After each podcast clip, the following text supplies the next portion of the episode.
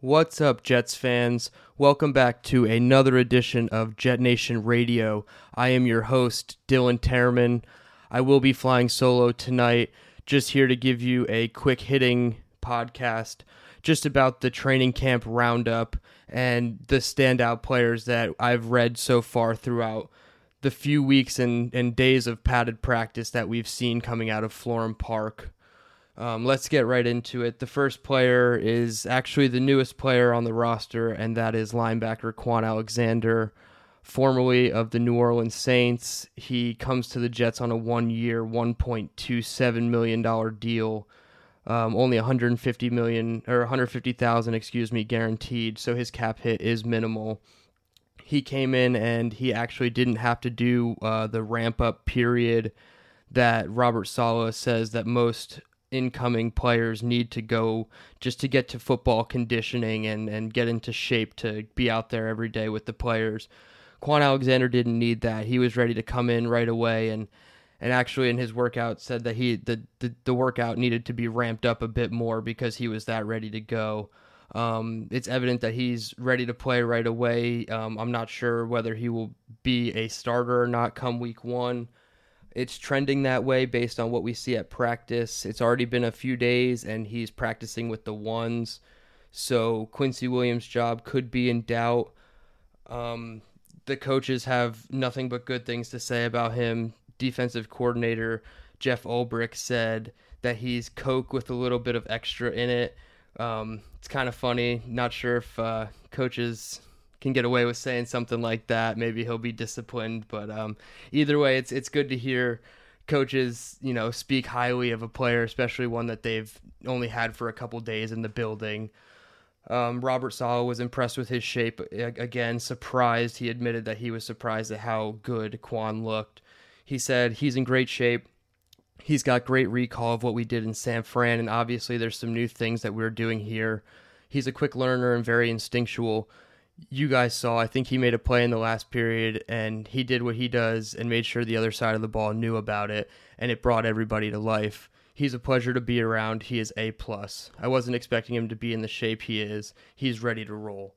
Um, obviously, another glowing endorsement. Two coaches speaking out about a player just signed. Um, honestly, this guy I tweeted it out could be the the bargain of the free agent market for the Jets in 2022. Last year it was Morgan Morgan Moses, excuse me, who was signed in May, and he came in and he held down the fort after Mekhi got hurt. So, you know, if if Kwon Alexander can come in and even be a serviceable player at that one million dollar cap hit, I think that exceeds expectations. So, everything coming out of Kwon Alexander's corner has been positive so far in his short stay here. Um, keeping it on the defensive side of the ball. Um, this one's obvious. Carl Lawson, just like last August, he's showing the same burst and physicality off the edge, uh, beating just about any tackle you'll put in opposite him. I believe Mekhi Becton got a couple against him. Um, Edoga suffered a couple would be sacks. So Carl Lawson's really going out there and, and showing that he can be that dominant presence that we were looking forward to last season. Um, my hope for him is that they let him practice in training camp against the Jets, do some things in the joint practices with the Falcons and Giants, maybe play one or two series in those games, maybe a total of three total series in the preseason. And, and just keep this guy healthy so that the D line can prosper this season. I think he's the the key piece to it. Obviously, he's not the only piece. There's plenty of guys, but this is the guy that's going to to steer the ship in the right way and really really get the guys to rally behind him as the the, the, the top dog, so to speak, in the group. Um, along the defensive line elsewhere, I think other players are making a name as well. Zuniga had some good reps against rookie Max Mitchell for some would be sacks on Zach Wilson. And Jacob Martin, the newcomer from Houston, who signed a three year, $16 million deal, if I'm not mistaken. Um, he's coming in. He's going to settle into his new role. Um, they haven't divulged his role, obviously, but we can assume it's going to be some type of third down pass rush specialist type of guy. Um, I think I think I'm excited for him. Honestly, I think he's somebody that's going to come in and be that that rotational player when Carl Lawson gets tired. They kick JFM on the inside. I think he and uh, Bryce Huff is another guy. Those two are going to be the main rotational guys. Um, I think Bryce Huff gives you a little bit more in the pass rush or in the the run game as well as the pass rush uh, compared to Martin. So it'll be interesting to see exactly how they deploy them. But but Martin and Huff are two young guys that I think are ascending, and once they find that role and key in on that role, they can only go up from here. And the the solid defense is going to unlock these players. Um, on the back end of the defense. Jordan Whitehead and DJ Reed, two veterans that were acquired this year in free agency, two guys that Saleh gushed about in his presser, saying that you don't let these types of guys out of your building. To have them is a complete blessing. And you know from DJ Reed's experience with San Francisco, he was cut. Uh, uh, Seattle picked him up because he was hurt, and San Francisco was really uh, they were really torn about it. They they felt like they let a really good one go, but they had to for roster reasons put him on the injured list where he was able to be poached. So DJ Reed was really able to flourish in Seattle, but I think what San Fran could have done with him as well would have made him just as good of a player. I'm very excited to see what these two are going to do in New York. They bring veteran leadership to the to the back end of the defense. Realistically, Michael Carter the second, and, and he's a second year player. He's the only returning starter in the secondary. Obviously, you have Lamarcus Joyner, but we know the injury with him barely played last year at all, 10 snaps. So he's basically a newcomer. Whitehead, Reed, and now the uh, rookie Gardner. So four of your five guys are brand new. So they're going to have to build chemistry. It might take some growing pains in the first few weeks, especially against some good offenses. Cleveland has some good wideouts. So does Cincy. Uh, Pittsburgh obviously has good wideouts. So it, it might be tough at first, but I think this this secondary is really going to come together and the the massive overhaul that it underwent this season could pay dividends for for the Jets defense overall.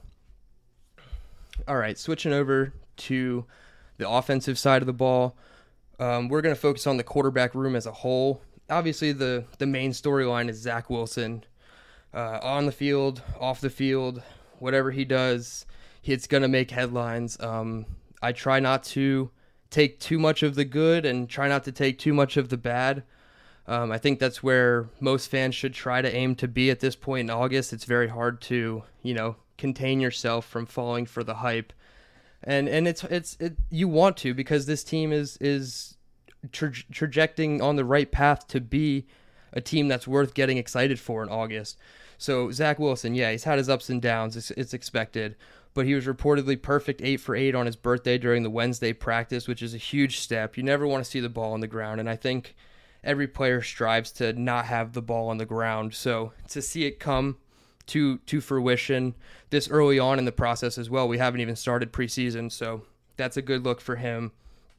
Joe Flacco, despite what those um, would be rumor accounts say about Joe Flacco being better than Zach Wilson, um, He's still the backup. He could have a great camp. I think all that would mean is that the Jets have a trade asset.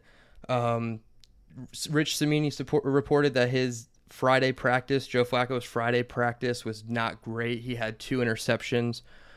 But overall, Flacco has looked very good from all accounts up until today, obviously. And then Mike White, your third guy, I think everybody's favorite favorite guy to root for in the quarterback room, especially. He's been on the you know the the throwing end of some of these highlight plays, and one of them was a big long pass to Denzel Mims over the middle. And I think everybody's excited to see what Mike White can do. If they do happen to move on from Flacco, is Mike White ready to take that next leap? We'll have to wait and see. Um, and then obviously you can't have a highlight play if you don't have offensive weapons to throw the ball to. And I think those guys deserve a shout out because now Zach has so many weapons at his disposal. It's honestly going to be hard to get a read on who the top guy will be in this offense in 2022, which isn't a bad thing. Um, I wrote a piece for the site Jet Nation projecting top threats for this offense. And I wouldn't be surprised if my number six ranked guy finished as number two and vice versa, just due to how versatile everybody can be and Mike LaFleur's ability to get everybody involved and scheme good plays to get all his players open. I mean, down the stretch, you have Braxton Berrios showing out enough to get a six million dollar contract. So clearly, it's it's all there. And now Mike Mike LaFleur has, you know, he's primed for a breakout year. I know that sounds silly because he's an offensive coordinator, not a player, but he's primed for a breakout year. And I think he'll definitely find ways to be creative with his personnel. Um, the things I'm looking for is more running of the football, more usage of his tight ends. Um, I hope they are able to run play action because that means that they're running the ball effectively.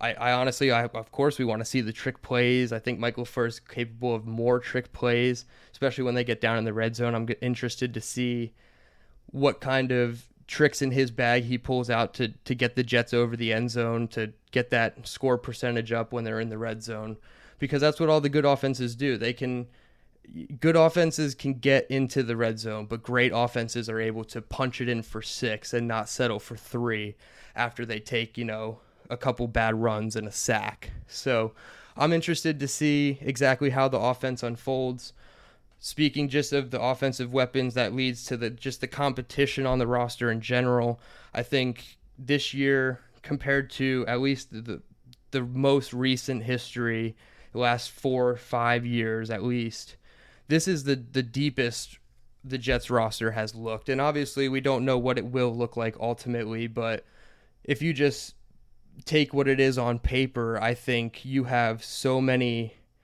so many positions that are deep now that two years ago we were scratching and clawing to find even one talented guy to stick around. I look at just wide receivers, not even offensive skill positions, just wide receivers. You have at least four, maybe even five quality guys if Denzel Mims shows out like he he believes he's capable of. And if you have five wide receivers, that just gives you plenty of options whether you hold them all whether you deal them for for trade assets in the future which I don't think the Jets are looking to do currently. They're looking to just win some ball games. So I think keeping the depth for injury purposes is always the best case. And cornerback is the same way. I don't think just because you have Sauce Gardner and DJ Reed you have to move on from Bryce Hall or Brandon Echols or Isaiah Dunn. I think you have to keep all these guys in house because the longer they're in the system, the longer that they're learning the ins and outs of all these nuances that Rob Saleh wants to run, Jeff Ulbrich wants to run on defense. It's only going to help if you know Ahmad Gardner goes down or DJ goes down. You want somebody that's not going to be a huge drop off, and I think that's the key to this offseason is not having such a huge drop off when one injury occurs. You see it uh, tight end position, defensive tackle position, even offensive guard position. I think they've upgraded decently. So th- they're coming together with with the roster as a total package and not just oh we have a couple superstar potential players here and then it's a big drop off and everybody else is you know kind of mediocre and probably bench level anywhere else so you have to take that as only a good thing. I, am not trying to be cliche and say you know positive vibes only, but it's it's that time of the year when all we're getting is a lot of good. Obviously, the bad is not always um, as bad as it sounds, but it's just made out to be bad because we can't see it and we don't know exactly what's going on down on the field. So anything bad seems really bad, and the goods, you know, some people t- tend to run with them. Some people s- tend to stay even keel. And I guess once we get to the first preseason game, which at the time I'm recording this is one week away, August 12th against the Philadelphia Eagles, I think we're going to see a lot from this team just in that week one, whether the starters play a bunch or not. I think we're going to see good depth, good quality, you know, play from even the, the guys like Abrams and Charles the depth wide receivers that Glenn has highlighted on his YouTube show. I think they're going to make a presence. So it's all going to be fun to watch, and we're all gonna, we're going to be happy to break it down for you guys here on Jet Nation. Make sure you give everybody a follow. Uh, Glenn is at AceFan23, um, at D Terman on Twitter. Uh, Alex is at NY Jets Life 24. We have Green Bean on YouTube. He's doing some excellent work. He's always a great guy to, to listen to and, and hear his takes because he's been around and he knows he knows the Jets in and out and he's he's really on his stuff. So thank you guys for tuning in. This is gonna be it for Jet Nation. We'll catch you guys next week.